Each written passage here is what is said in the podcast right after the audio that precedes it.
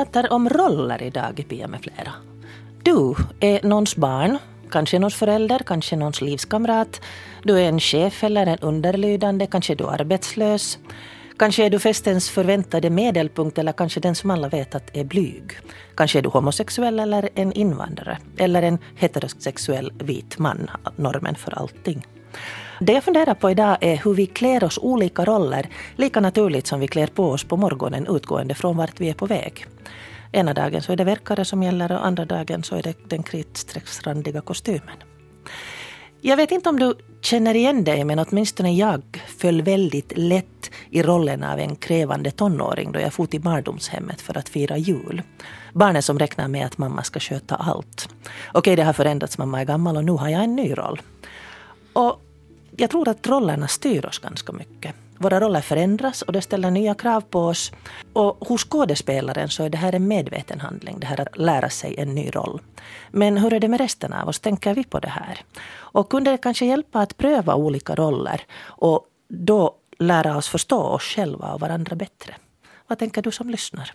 Du når mig på pia.abrahamsson.yle.fi och du kan också inboxa mig på Facebook. Jag hör jättegärna vad du tänker om den här saken. Gäster idag är Dan Idman. Jag kallar dig mångsysslare. Ja, det låter bra. För det ryms inte liksom riktigt in i någonting annat, allt det vad du gör.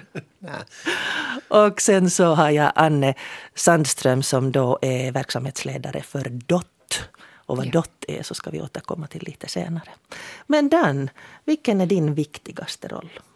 Min viktigaste roll det här året har varit att vara pappa. Uh, det är det att jag har ju varit pappa i, i många år. Men det här, um, jag fick ta lite mera ledigt från, från, min, eh, från det jag har hållit på med i, i, i västra Nyland. Um, jag beslöt att jag fyller 50 och det året vill jag tillbringa med min familj.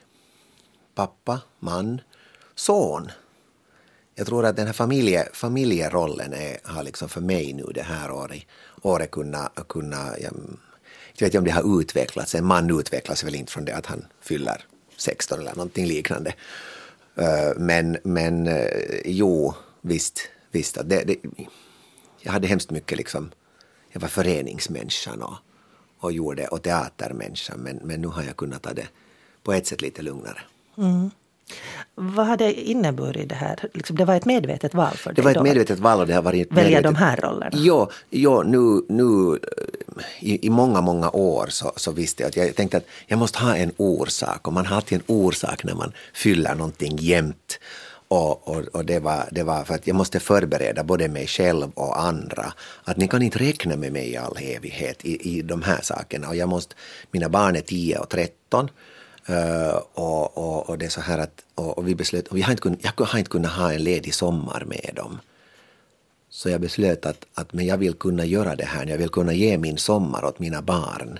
Att jag inte springer på alla teatrar och, och själv fast i en teater. Och, 15 år Raseborgs sommarstad? No, 15 år nu där och, och, i princip alltså i 30 år. I, 30, jag räknar ut, på 31 år har jag inte haft en ledig sommar.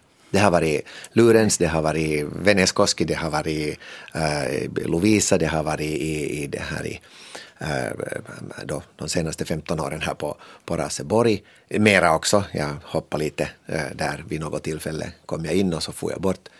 Men, men, men, men och sen har det kommit barn, men det har alltid varit någonting. Jag har varit guide på Raseborgs äh, slott och, och, vi har haft medeltidsveckoslut och, och, och, det far dit, det far dit och då, då ja, och barnen kommer med men nu ville jag att de också skulle kunna få styra på något sätt och det har varit intressant, väldigt, väldigt roligt. Så pappa, make, son. Um, vilka andra roller har du? Teaterapa? No, teaterapa, ja. Lite medeltidsfigur har jag i och med mitt, både mitt guidande och, och, och våra medeltids evenemang. Um, och ja, lite regissör, lite lärare. Um, det gjorde jag också i, i, i många år. Riktigt högstadie och, och, och det här. Och, och, och sen har jag haft kurser och, och, och få liksom den där den, den rollen. Och, och, och nu, nu tog jag nu ändå sen, eller no, ändå och ändå, men jag visste att på hösten, hösten så, så, så skulle vi börja med någonting jätteintressant och nu har vi nu en helt ny regissör och vi har haft, vi har, vissa saker jag fick börja tänka om kanske lite här redan Ja, det, det... Hur mycket förändras du då du går från en roll till en annan? Oj, Om vi tänker uh, lärardan eller det, det är stor uh, guidedan? Ja, nej, det, det, det jag märker, jag har lite svårt att, att sen switcha mellan de här. Så min fru brukar säga väldigt, Dani, nu, nu har du på dig den där, den där, den där Uh, nu har du den där rösten, nu har du den där lärarrösten, nu har du guideröst. Jag pratar väldigt högt. Har man 50 stycken människor eller 40 stycken människor som lärare eller som, som guide eller som eller skådespelare och sen kommer man hem och hemmets fyra väggar är så mycket mindre än Raseborgs slott. Och, så det kommer de här brösttonerna som jag sen fortsätter med hemma. Och det, och, och, och, det är riktigt fysiskt och också hur man för sig och hur jag står och hur jag... Och sätter jag på mig en kravatt så är jag en annan än när jag har på mig en tröja och läkarbyxor. Vad heter det på svenska? Mjukis, mjukisbyxor. det är spännande med rösten för att, att min mamma faktiskt sa åt mig någon gång att, att hon är rädd att ringa mig till jobbet för hon känner alltid att hon stör. Mm. Att antagligen så har jag den här arbetsrösten, den här Pia Abrahamsson, hej. Mm. på. Jag har, en helt, jag har en helt annan telefonröst och radioröst har jag hört än när jag pratar med folk också mm. så här normalt. Och det, ja, rösten är ju ganska mycket en del av en själv så att, alltså att det, det, är den vägen men den, det styr. Och varje del av kroppen som man förändrar så förändrar också resten av kroppen. Mm. Det fick vi veta här på märkte vi här på, på övningen på fredagen. Mm. Så Bad Hair Days och det här också? Det här också, det hade, det hade en fruktansvärt eh, stor roll för mig eh, någon gång i tiden när jag, när jag, hade, när jag hade mera hår och längre hår. Och, och det, det var det där att, att kunde jag inte få laga håret precis på morgonen det här så det var liksom, det var hemskt, det var fruktansvärt. Och vid något tillfälle så beslöt jag nej, och nu har jag de senaste säkert 10, 15, 15, 20, ja 15 åren kanske så, så har jag alltså klippt mitt eget hår sen jag tycker att nu börjar det bli en halv centimeter för långt eller så här så sen tar jag till maskinen och sen blir det några milli bara igen. Och det är väldigt så befriande. Så det är den korthåriga dans som är den här rollen idag? Det är idag och det har varit nog och jag vill hemskt gärna ha det så. Mm. Anne, ja. vilken är din viktigaste roll? Det är en jättesvår fråga det där. För att om, när jag tänker på det, om man, om man ska liksom passa in i någon definition, det blir så platt. Så helst skulle man ju inte vilja svara någonting på det där. Men så tänkte jag på din fråga och då tänkte jag att jo, först och främst kanske mor, maka, dotter, lilla syster, svärdotter och extra mamma. För jag tänker så här att, att arbetsplatser byts, hemstäder byts, eh, vänner byts, men familjen består. Och, och, jag har då alltså två egna vuxna barn som redan flyttat ut, två bonusbarn och på det sättet också tre bonusbarnbarn. Och jag är mitt i rusningsår nummer två, det vill säga med gamla föräldrar som en del gått bort redan men att jag har min mor kvar ännu. Och det är jag lycklig över. Eh, så rusningsår nummer två, det, det talas väldigt lite om det. Men andra roller i mitt liv, sen igen så är det att jag är lärare till grundutbildningen, klasslärare, eh, också dramalärare, lärarfortbildare, publikarbetsutbildare, skådespelare, regissör, producent, ekonomiansvarig. Som Dots verksamhetsledare så har man många roller och, och Dot då, du, du vill återkomma till det så jag kan passa på här och berätta, mm. det är då ett fristående dramapedagogiskt kompetenscenter som kom till efter att jag hoppade av från min lärartjänst och inte visste var jag skulle landa. Men nu så har DOTS funnits till i snart tio år. Och gör vad? Och gör vad? Jobbar med olika eh, dramaprojekt inom tillämpad drama, det vill säga vi arbetar alltid med teater, pedagogik och gruppen. Mm. Men det är alltså sådär på på, på vanlig svenska, alltså ni har projekt, ni skapar teater? Ja, det vill säga vi har olika sorters undervisning, mycket i skolorna. Just nu när eh, drama kommer in i den nya läroplanen, läroplan 2016, så efterfrågas våra kompetenser väldigt mycket.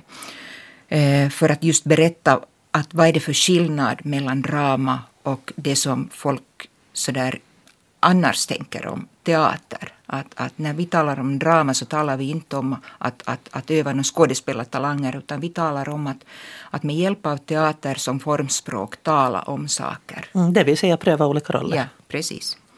Och vi, har, eh, vi gör mycket eh, sådana här tidsresor, kulturarvsprojekt eh, på Hertonäs gård eh, och annanstans också har utbildningar inom det. Vi har också föreställningar där, där det alltid finns den här aktiverade, aktiverande synpunkten, det vill säga att vi arbetar med gruppen. Mm. Att det inte bara är en föreställning på scen och så har vi... Så att när skolelever kommer på en tidsresa ja. så får de testa på hur det skulle ha varit att leva då? De får livet förr i tiden, mm. precis. Ja. Ja, så jag, jag brukar säga att, att, att i DOT så, så byter jag hattar. Det vill säga ena stunden kan jag ha varit och regissera en pjäs och så, och så kommer jag till ett möte med styrelsen och så ska jag tala om finansiering och ansökningar ska skrivas och rapporter och så vidare. Så jag, jag, jag är allt från den administrativa chefen till chaufför, från forskare till författare av manus, dramaturg och också förkämpe för dramaämne i skolan för en liten organisation så måste man göra lite av allt. Du säger att du byter hattar, så hur mycket förändras du när du går från den ena rollen? Blir det det här att när man pratar om pengar så behöver man ta en lite så här lägre ton som man eh, inger förtroende? jag hoppas att så lite som möjligt. för att eh, som jag ser på saken så, så det är olika, man representerar olika saker i olika roller. Man, det efterfrågas olika kompetenser. Eh, men det som finns i alla mina roller skulle jag vilja säga, eh, både de privata och yrkesrollerna som mor, lärare, regissör, verksamhetsledare, så då har jag fullföljt min uppgift när det här föremålet för, för människan som jag engagerar mig i står på egna ben.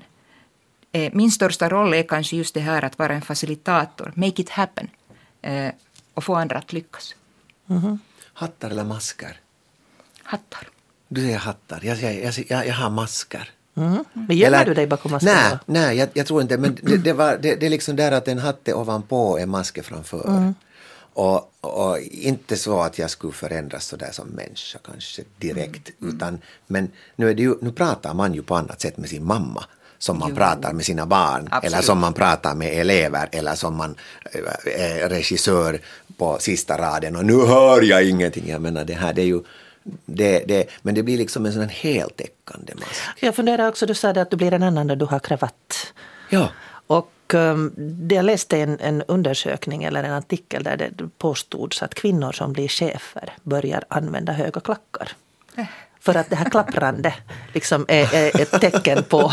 Man, man försöker ju liksom eh, väcka då, eller ha en viss auktoritet. Jag går med mina gummisulor ännu. Mm. Jag vet inte om det är med klackarna men, men jag tror nog att man förändras. Mm. Helt enkelt också då man börjar röra sig i andra kretsar. Om man börjar mm. sitta på möten med andra chefer så mycket hastigt så börjar man liksom akklimatisera sig, klä sig mm. enligt de normerna. Jo, det, det, krävs ju också lite av, av en på något sätt så tycker man att aha, nu måste jag, oj vilken, vilken kravatt ska jag använda? Gud, jag har ju 36 slipsar där hemma, jag har varit tvungen att räkna dem. För att, och sen blev jag tvungen att, att ge bort några och nu finns några av mina inte så vackra slipsar i en kompis. Hon gjorde, hon gjorde en väska. Mm. Det blev väldigt fint. Men, det, men, men varför tar du den här? Alltså, vad, vad, är det som den symboliserar? Vilken roll? Jag blir rakare i ryggen. Mm. På något sätt. Och det, det, det känns, jag, tycker, jag tycker om, jag gör ju sen olika slipsknutar och de här nya slipsknutarna som har kommit som, som där man får liksom fläta med den där, med den där korta änden. Där inte alla ser lika tråkigt triangelaktiga ut utan har någonting. Och det, det är också kanske en sån här... En signal om... Det är en signal på något sätt. Och det, det, jag försöker inte liksom se ut så där att nu är väldigt officiell men jag tycker att den, det är det enda vi män har fått hålla kvar. Ta inte bort den av oss. Kvinnorna får ha en massa, en massa eh, byta kläder. Mannen har sin gråa eller svarta eller blåa, eh, i bästa fall kritstrecksrandiga eh, kostym. Men, men det mesta är liksom svart och vitt och, och där är det. Och, sen, och, sen, och, och att sen få liksom, om man ska klä upp sig så där fint. Och, och, att sen välja den där ena, vilken färg, vilken form, vilken, hur ska jag göra det här? Det, det, det är liksom... Roligt. Det är roligt. Experimentera med ja, sig själv. För därför som jag tycker bättre om medeltiden, för där fick, där fick männen liksom riktigt riktigt uttrycka sig och breda Hur är det med på. dig Anne? Tänker du på ren med klädseln? Signalera jo, man ska ju vara representabel förstås. Så att man Men hel och ren är inte mera riktigt samma sak utan Mm. Då uttrycker man väl sen, en roll. Sen, sen, sen tror jag att jag finns i genren kulturtanter som, som har en egen, egen stil på det sättet. Men jag tycker att män har ju det så, så lätt. Just med tanke på det där att man, man har kostymer och så byter man skjorta och slips till. Och, No, det finns eh, män som klär sig också lite färggrannare än Mm. Det så. finns. Och eh, som prövar på olika roller. Jag har nämligen träffat skådespelaren. och Han är radiopratare och han är imitatör. Om jag säger Gussi så är det säkert många av er som känner igen det. Mm.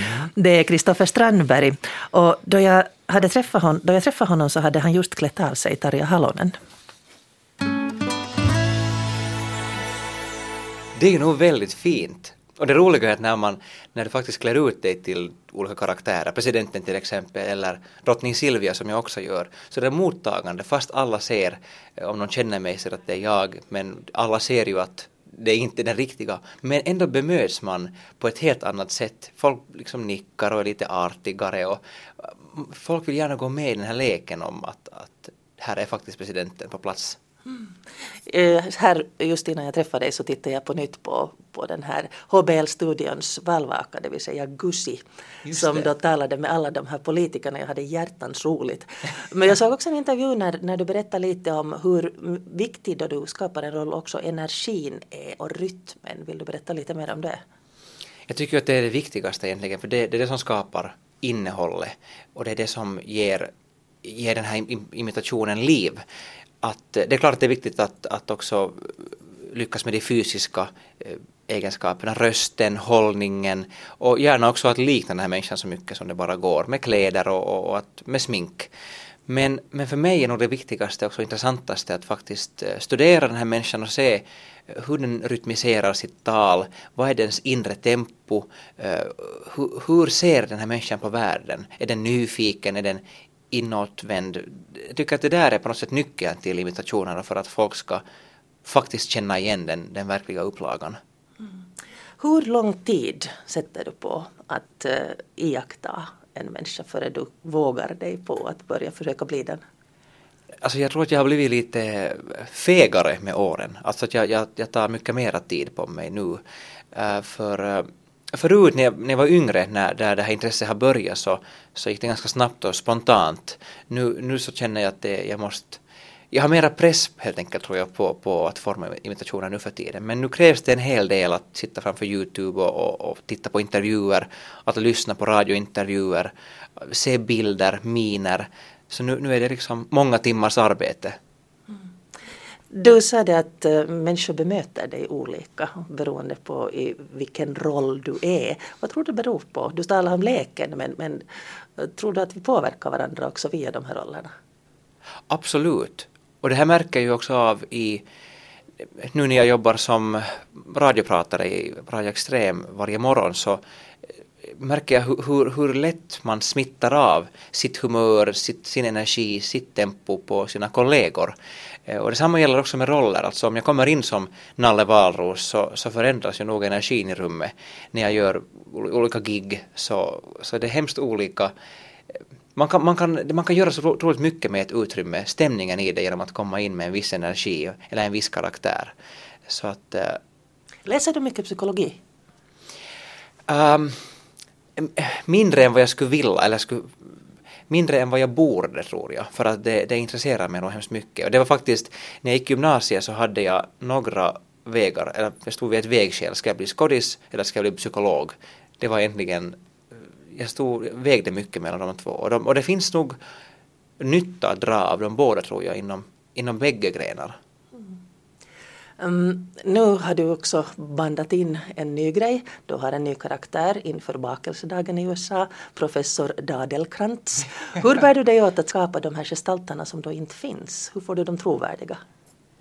No, huvudsaken i imitation och i att stå på scen överhuvudtaget eller att, att uh, göra någonting offentligt, göra en roll är ju att du måste du måste finna lusten i det själv. Du måste tycka att det är roligt. Du måste tycka att det här är världens roligaste idé. Så att nu, man ska helt, helt fritt utgå från sig själv och det gör jag. Och då funderar jag ut att vad, vad, vad, vad roar mig? Det kan vara ett namn som det börjar med, eller det kan vara en röst, eller som i det här fallet så börjar det med med ett innehåll. Okej, det är kakdagen. Hur den människa skulle kunna kommentera det och så börjar jag bygga upp en, en profil helt enkelt. Att han är, eh, han är professor i bakverk på kak och kexfakulteten i Kotka universitet. Eh, och så börjar man bygga upp en, en, en profil helt enkelt med namn och kanske lite historik till och med. Och sen förs det där yttre rösten och, och hur han ser ut. Jag hörde om att du satt på lunch och någon kom emot och frågade att är det Gussi? Um, vem är du då du inte är någon roll? Eller är du någon gång utan en roll? Absolut. Då är jag nog det är roligt det där för att, att jag, jag skulle faktiskt säga att jag är en ganska seriös människa så här privat. Eh, jag är inte en som har mest liv eller, eller skojar i, i privata sällskap. Nu, nu är jag en, en människa som eh, hörs och syns men eh, men privat så talar jag jättegärna sakfrågor, politik, alltså på något sätt folk har en intressant uppfattning ibland när, man, när de möter mig sen då i verkliga livet efter att de sett mig på scenen att jag alltid har nära till Tarja eller nära till Silvia och kan dra på Gussi när som helst. Tvärtom så vill jag faktiskt eh, också, eh, hur ska jag säga, att um, skydda mina imitationer, att, att de, de, är avsedda för en publik i en, i en scenisk situation eller på radio. Men jag vill inte att de börjar läcka ut i, i privatlivet för då de blir också urvattnade lätt då. Hur tänker du annars på roller? Jag menar det finns ju också de här sociala rollerna. Du är någons son. Mm. Uh, du har kanske sällskap. Mm. Är du olika, är du, just i och med att du jobbar så mycket med roller, är du medveten om när du halkar in i olika roller beroende på sociala situationer?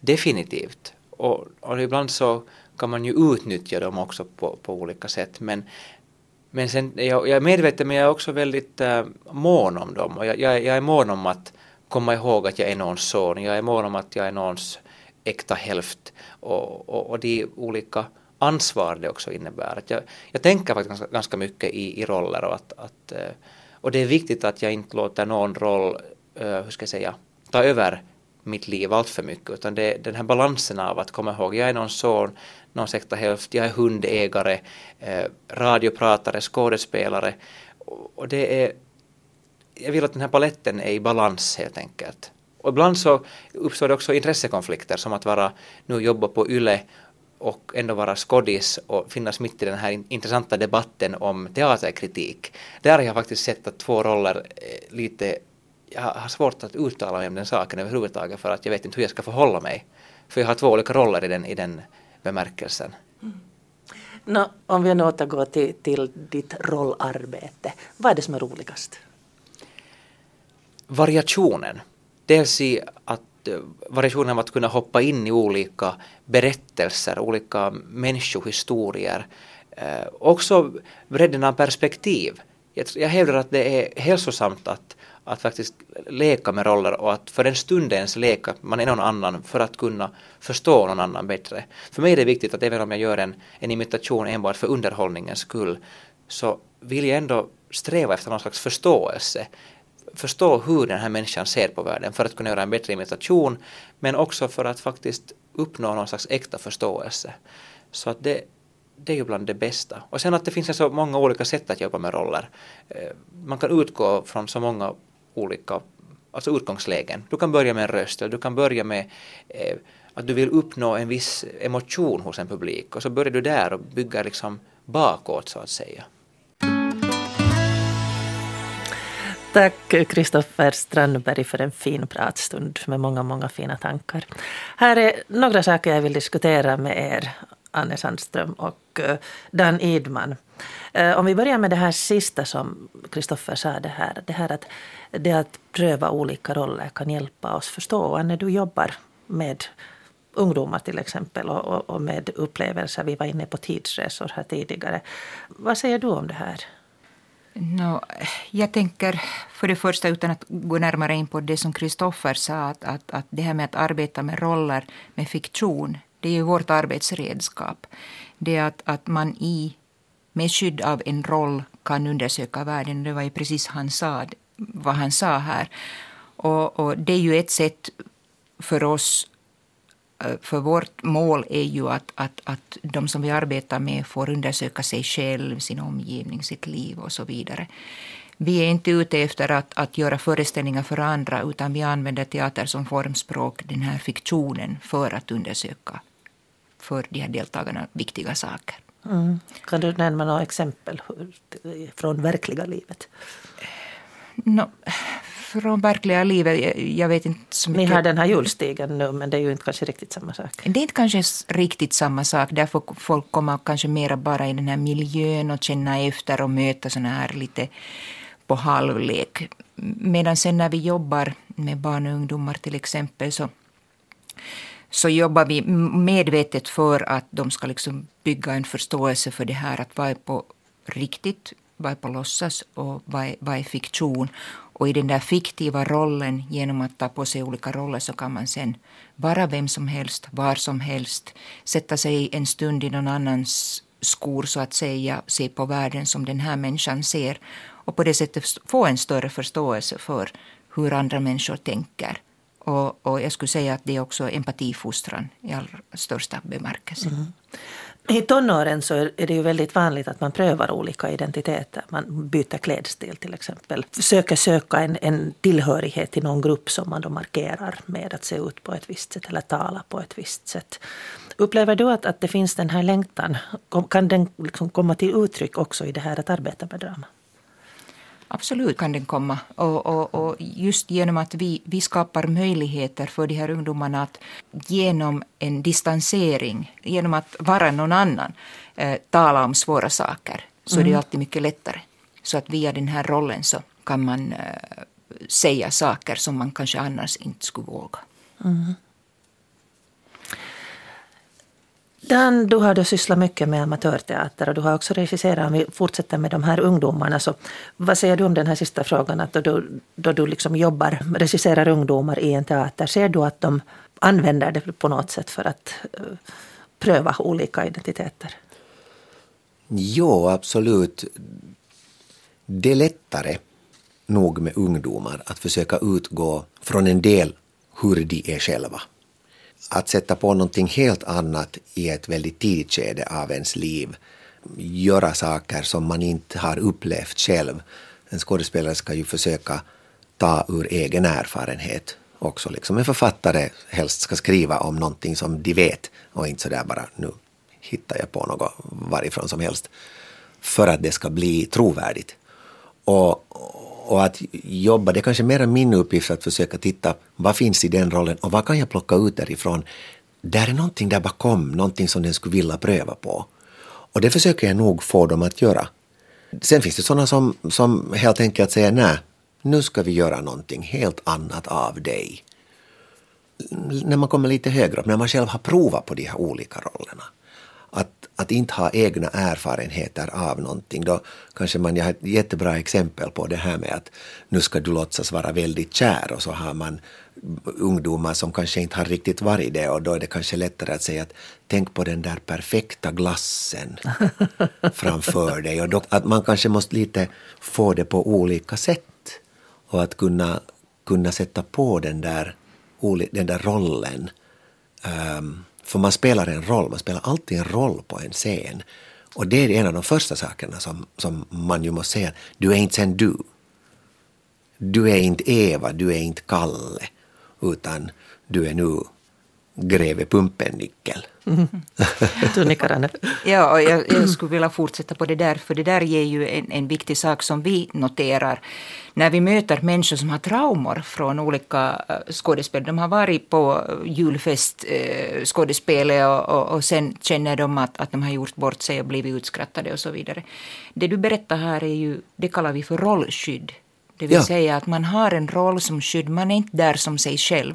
Utan, utan man har fått arbeta fram, man, man har fått jobba med dramats ABC som vi kallar det. För vi försöker identifiera vilka är de här liksom lägsta byggstenarna, grunden för uttryck och saker, att vilja och våga kunna uttrycka sig. Så rollskydd är någonting som, som inte talas så mycket om men som är jätteviktigt. Och där kommer ju dramapedagogiken in. Det vill säga att hur lär man ut det här? Vilka är de där trappstegen som man måste ta innan man sen är fullärd skådespelare? Innan du går ännu mer in på det, så nu, då du pratar här så drar jag omedelbart paralleller till ledarskapsutbildning. ja, ja det här att, mycket möjligt. Ta rollen, liksom gå en ledarskapsutbildning, ta rollen som ledare. Jag tänker på det här rollskyddet också, att det är väldigt många människor, då jag intervjuar till exempel, som vill uh, gärna ha expertrollen. Mm. Och jag upplever att där finns kanske ett rollskydd. Att det är ju inte jag eh, som människa utan det är jag som expert som pratar här och då är jag kanske oantastlig på något sätt. Eller folk kan argumentera mot mina argument men, men inte mot mig som människa. Vad säger ni om det? Ja, det där är... Mm, jag tycker inte att man ska... Man säger ju ändå saker om, om, om du är en expert på ett område. Det färgas ju ändå av vem du är. Du mm. kan inte gömma dig helt och hållet bakom det. Du kan eller inte, politikerrollen. Ja, no, där, mm, ja, du sa det, jag vill inte gå in på det ännu, men där, mm. det, det, är ju det där att, att nej, nej, inte sa jag det här som människa, jag sa det här som politiker, men, men är du en politiker eller en chef eller vad som helst, inte det chefsposten som pratar, inte det ditt parti som pratar, det är du som pratar. Du får nog lov att stå för dina åsikter och det du säger. Men många debatter är ju till exempel så, eller paneler, att varje människa har en ganska klar definierad roll och ska då förutsätts då liksom argumentera för just den. Ska, men, men människan lyser nog igenom. Mm. Och människan lyser nog igenom också i, en, i, i rollen. Mm. På, på, scenen eh, och så här. Så att, så att, man behöver ju inte peta hemskt mycket på det egentligen, bara man vet var man ska nu väljer ni inte att man måste göra så, men, men vill man, det är ju det som många, många journalister kanske också bra på, att, att peta på det där, att, att, att, få fram, för det är ju det som är intressant att veta, när kommer den där människan fram, när försvinner den där expertrollen och när börjar man att dra ifrån, kasta micken i, i, i, det här i, i väggen och, och springa ut ur studion för att nu har den kommit för nära in på mig. Och det är det här att, att bryta ner roller är ju också en sån här Ja, för, för, vi brukar ju tala om det här att det är, ju, det är ju naivt att tro att man inte står för någonting som, som pedagog eller som, som, ja, vad som helst när man står framför en grupp. Så det, det, det gör man alltid. Det, det, det kroppsspråk, allt lyser ju igenom, det, det syns mm. ändå. Tänk att gå in i en högstadieklass som lärare och ja. försöka hålla, de är ju experter på att riva rollen inom fem minuter. Vem är du på riktigt? No ja, men där måste man bara tro på det man gör. Det, det är liksom ja, det, en sån, sån regel där. Ja. Men jag tänkte på det här med, med, med expertmanteln. Då kommer vi som dramamänniskor att tänka på Dorothy Heathcote och hennes, hennes olika såna här tekniker. Just med expertmanteln, att man kan ta en olika, olika roller för att närma sig en diskussion på olika sätt. Eller så kan man vara ett utomstående hot som, som man då liksom sätter till den här diskussionen. det finns lite olika sådana tekniker helt enkelt. Jag läste en magistersuppsats om, om skådespeleri. Um, en musiker som hade börjat en, en skådespelarutbildning. Och um, hon pratar väldigt mycket om just kroppen. Rösten, kroppen, att använda, helt, helt liksom använda tekniker. Du som har jobbat mycket med, med både som skådespelare själv och, och som regissör med amatörteater.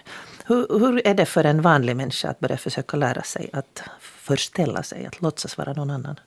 Det är det som är svårt. Om man inte har, no, jag ska inte säga att man behöver gå en utbildning. Det finns vissa människor som har en fallenhet för att kunna vara liksom som kameleonter fast de ju egentligen inte byter färg efter. De byter färg efter hur de mår. Att hitta det där uttrycket hos människor att försöka titta, vad klarar vi av? Man kan försöka pusha lite, man kan försöka eh, driva saker till sin spets men man märker nog när nu har jag gått över, nu, det kommer inte mera. Och, och då att kunna anpassa det där, då kanske anpassa rollen efter människan och inte människan efter rollen. För det, det, det, det måste man ibland också göra. Att som regissör eller, eller som medspelare till en annan skådespelare eh, eller i en familjesituation eller var som helst där man har de här olika rollerna, att, att försöka anpassa kanske sig själv till vad den andra klarar av just då.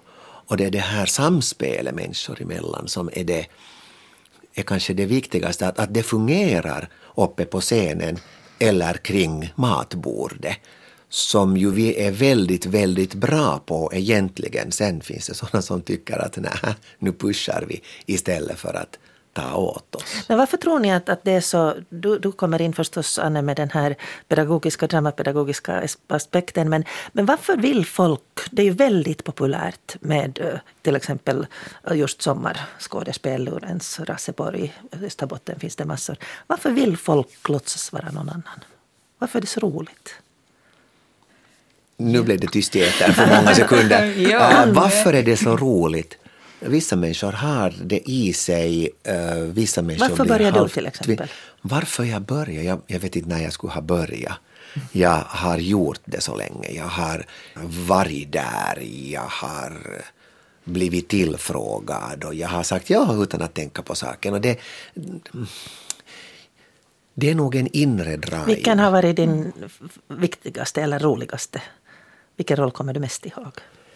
Det finns flera. Jag har, jag har gjort så pass många men, men vi satt och diskuterade här med, med Vadis här i, i det här från, alltså Göran Wadenström från, från, som också har jobbat mycket på Raseborgs sommarteater. Att, att vad, vad är de där, vilka pjäser och vilka, jag tror att vi båda har, har den här, den här um, Sugar, uh, Some Like It Hot, um, Hett om öronen uh, Eh, och Joe och Josephine där vi, där vi fick vara, jag fick vara då Joe Josephine, han fick vara Daphne, eh, där vi fick vara liksom, vi satte på en roll, vi är musiker eh, och nu har vi sett ett maffiamord typ och nu måste vi klä ut oss till kvinnor och vara det och sen vara ändå kära i någon kvinna och hur gör vi det? Och så ska vi byta igen våra roller till det här att i, i spelet byta roll till någonting annat.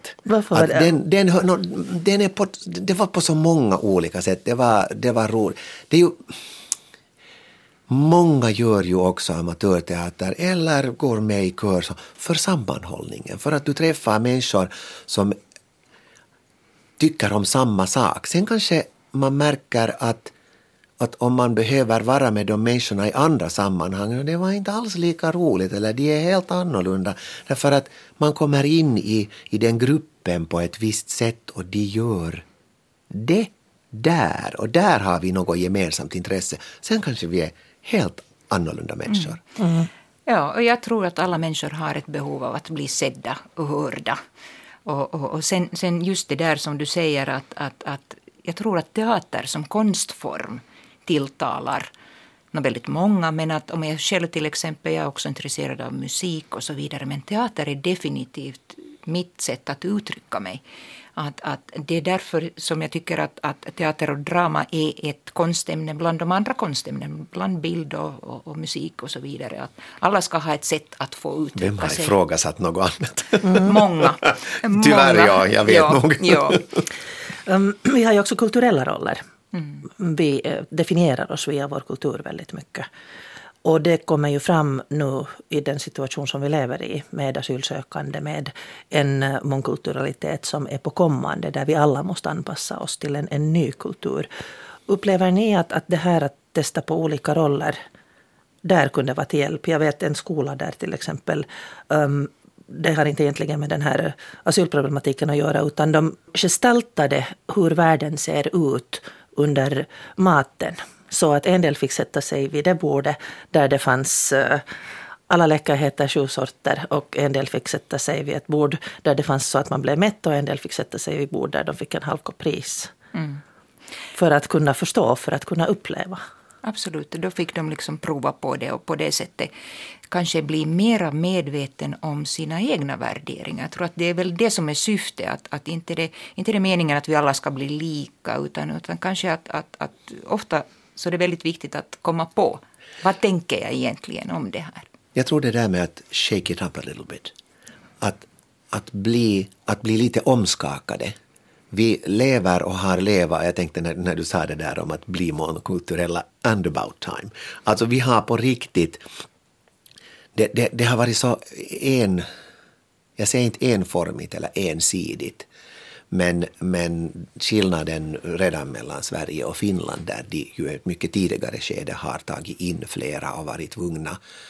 Tvungna. Och det är bra att vara tvungen emellanåt. Att inte bara fortsätta sitt liv som det är och, och det här med att man vi blir tagna på sängen. Vi har vetat länge att det kommer att ske det här. Att det sen kom så mycket på en gång och så många på en gång och vi är helt enkelt tvungna nu att, att lite titta på ett annat sätt på världen. Inte, inte, ingen ska tro, jag menar vi, vi har nu haft i, i vår landsdel ändå så pass länge eh, relativt en roll som vi har invaggat oss i. Kristoffer talar om det här att de olika rollerna eh, ska vara i balans. Tror ni att en människa kan, kan liksom klamra sig fast vid en roll? Ja. Någon roll kan ta över, att, att definiera sig. Men så här är det bara, förstår inte omgivningen. Kräver livet att man ska förändras? Ja. Jag har nog sett det. Ja, ja det, det, det, det är nog. Och, det, mm. och så ser man kanske att blir folk fast i fel roll? Vad är fel och vad är rätt? Mm. Men, men om man ser människan bakom rollen och man, man vet att där finns någonting annat, varför ska du hållas kvar där? Jag tänker på den här klichén om martyrmamman mm. som fast hon ingen belöning får eller, eller gensvar får fortsätter att göra allt för andra och sen säger att allt har jag gjort för er. Oj, det är inte bara martyrmamman, det finns många martyrer. Jag tänker inom teatern, det finns de här som Oj, har du, aj, vem, vem, har gjort, vem har gjort den här maten? Jag. Själv. Ensam. Jag har hört det där. Och det, det, är, det, det finns de här. Ja, och det man tycker så synd, det är lite synd om det där. Och så måste man, mm. ja, vad ska man säga i ett sånt tillfälle? Jag tycker de är ganska ensamma. Jag menar, då, då, borde man ju kanske få möta andra och lite lufta på det där att, att inte är du ensam om det här, att det finns många andra. Och man kan också göra på annat sätt och på vilket sätt. Det finns jättefina organisationer idag just till hjälp för de här mammorna, småbarnsföräldrarna. Neuvokas Perhe är en organisation som vi har jobbat tillsammans med som finns där som stöd för barnfamiljerna helt enkelt. Ja, för det är då man behöver mm. stöd. Jag tänker också på kvinnorollen som länge har varit det här att man ska vara proper och snäll. Tillgänglig. Mm. mm. Tänka på andra. Så jag funderar på att det finns inom terapierna det här till exempel att lära sig att uttrycka sin älska. Att ta mm. en annan roll, ta, ta, pröva på att vara bitch. Mm. Ja. jag tror att det där med, med, med, med, ja, roller är viktiga att, att, att också bli medvetna och få prova på. Och att någon över, överhuvudtaget få diskutera saker och tänka lite längre än vad man annars har tänkt. Få möjligheter att, att lyfta sina åsikter och tankar och på det sättet bli medveten om att vem är jag, hur tänker jag och i jämförelse med andra. Mm. Ja.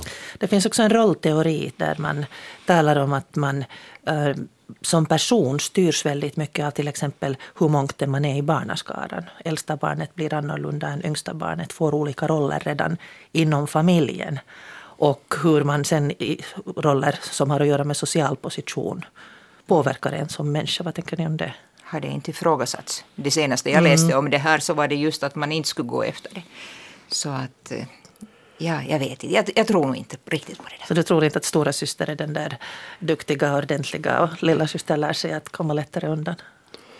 Jag tror, jag mm. tror mera på det där att, att Nej, det har ju också att göra med föräldrarna, hur de tar det. Men föräldrar tar ju nog barn nummer ett och nummer två och nummer tre helt olika. Det där med, med det minsta lilla gny från första barnet och man är ovan och, och det här och, och, så då går man genast dit och hyser och andra barnet så det lite, tredje barnet får ungefär blöda och skrika hårt innan, innan man sen går dit. Nej, jag överdriver lite. Men, men där skulle men man kunna tänka sig att det leder till att det yngsta lär sig att ta för sig. Det kan ju också hända det där att att, att, att man, men det yngsta måste också, måste också ta för sig lite mera för att det är alltid, det, det är alltid orättvist. Det, det, det, första ja. barnet har alltid varit mer om fler jular, har alltid fått mera presenter, har alltid fått göra det här. Det, och det går ju aldrig att kompensera om det är många år emellan. Ja. Egentligen. Alltså tänker jag på det där att om man frågar syskon hur de har haft så, så även om de liksom till det yttre har haft allt likadant så kan de ha upplevt saker totalt mm. olika. uppfattningen om föräldrar och situationer. Absolut. Och allt så, Och så, jag ja. menar uppfostran förändras och, och, och sociala roller förändras. Det är väl få som mera går med hatten i handen och bockar för bankdirektören när man vill ha lån. Utan det är kanske mera så att banken försöker truga på än de här lånen. Ja. Men ehm, sen det där, eh, Kristoffer talade om den här leken. Dan, ditt eh, medeltida jag. Vem är, vem är han? Han är Daniel skrivaren. Han har ett namn. Han har en roll, han har en personlighet, han är större, han är mera.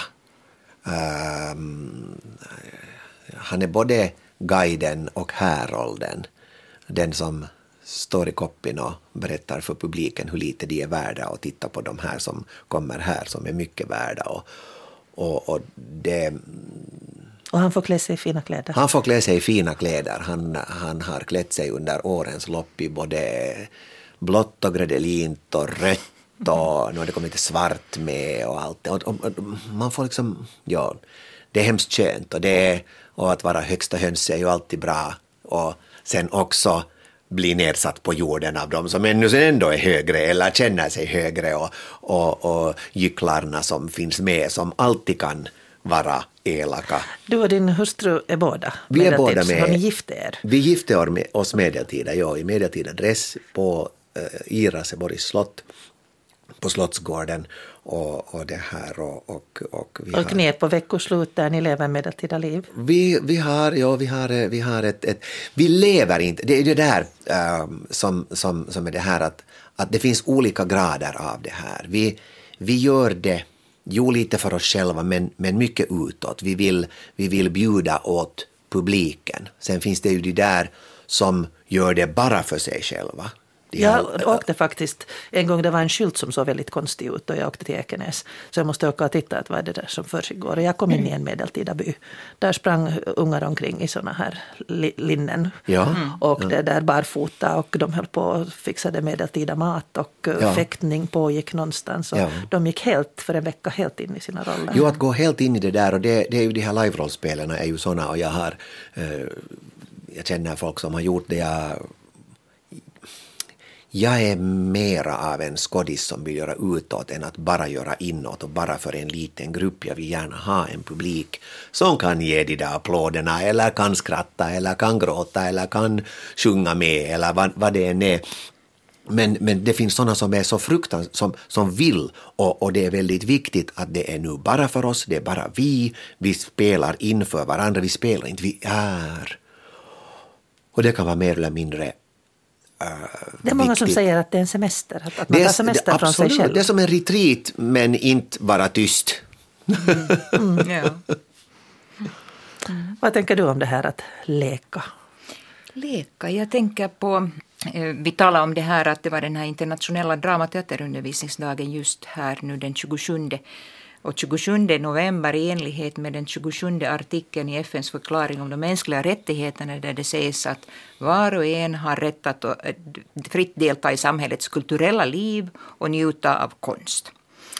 Eh, då händer det en massa saker alltid runt om i världen. Eh, jag firar den här dagen med att, att vi var med den här vår senaste föreställning Vita Mini som en ordlös föreställning, barnteater. Så var vi och spelade den för flyktingbarn på ett mottagningscenter.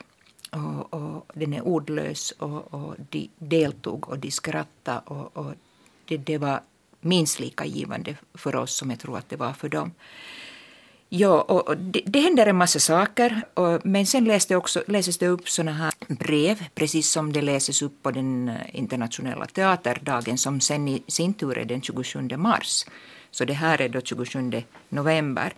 Och nu i år så skrev IDEAS, det vill säga International Drama Education Associations president Robin Pascoe, han, han skrev om vikten av lek under rubriken Courage to Play, mod att våga leka. Och där talar han bland annat om det här att, att lek är liv, att det är viktigt för alla människor att, att i leken så kan, kan man undersöka sig själv och sina världar på ett tryggt sätt och, och man kan öva sig att ställa viktiga frågor.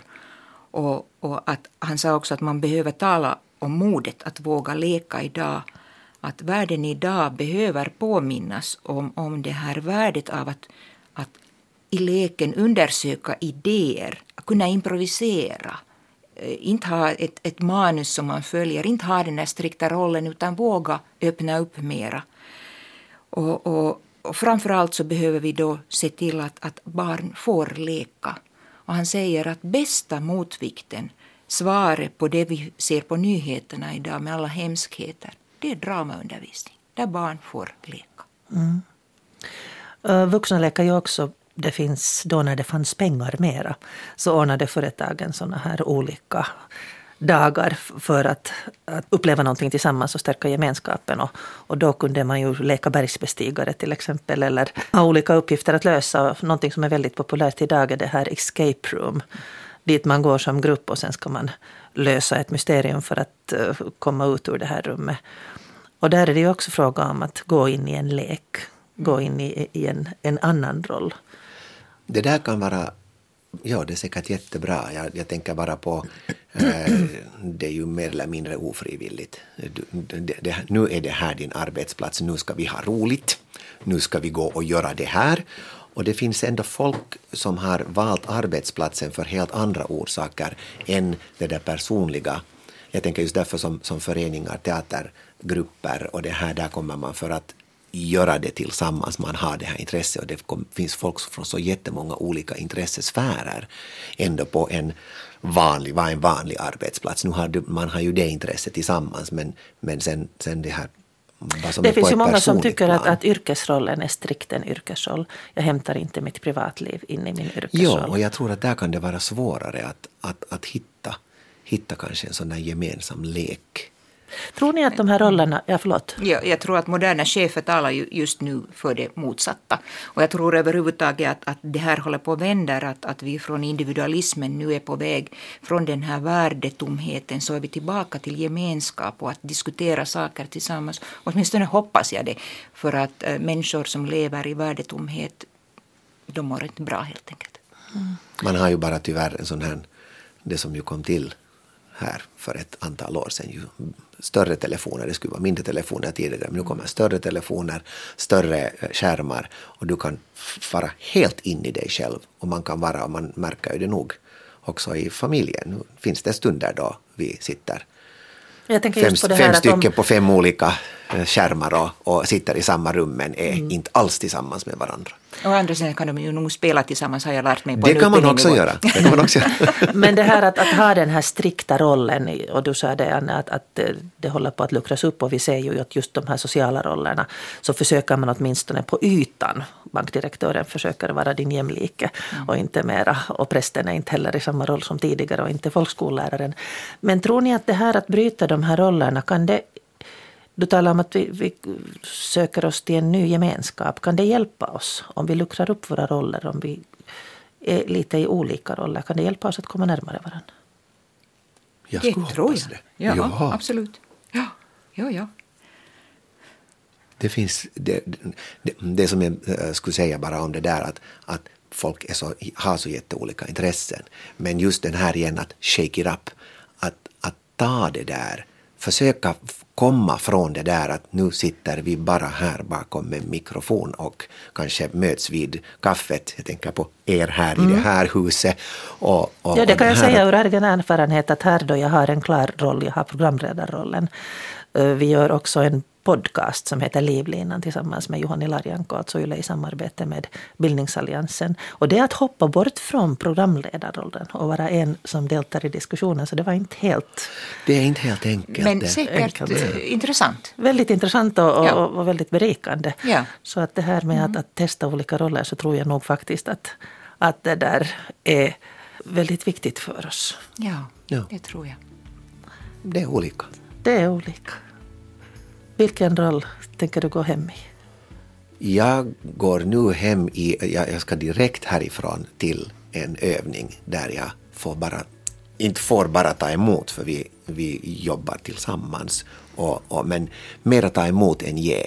Att vara skådespelare är emellanåt hemskt mycket skönare än att vara regissör. Mm, så du går i en skådespelarroll? Nu går jag in i skådespelarrollen. Och du Anne? Jag går hem och börjar plocka i ordning för julstigen som hålls nästa lördag. Så jag ska plocka fram lite rollkläder och, och, och rekvisita och saker och börja föra dem till Hertonäsgård. så är du då i rollen av, inte av mamma fast du börjar med att det är den viktiga rollen. Ja, idag måste jag faktiskt vara chaufför och producent och städerska och lite av allt möjligt tror jag. Tack för den här diskussionen. Arne Sandström som då är verksamhetsledare för den här Finlands eh, drama och teaterförening och Dan Idman som är mångsysslare inom kultur för i 30, 30 år sedan har han börjat in på den här banan och den har bara sugit med sig. Tack. Du som lyssnade på det här, tack för att du var med. Jag heter Pia Abrahamsson och du når mig på pia.abrahamssonatyle.fi.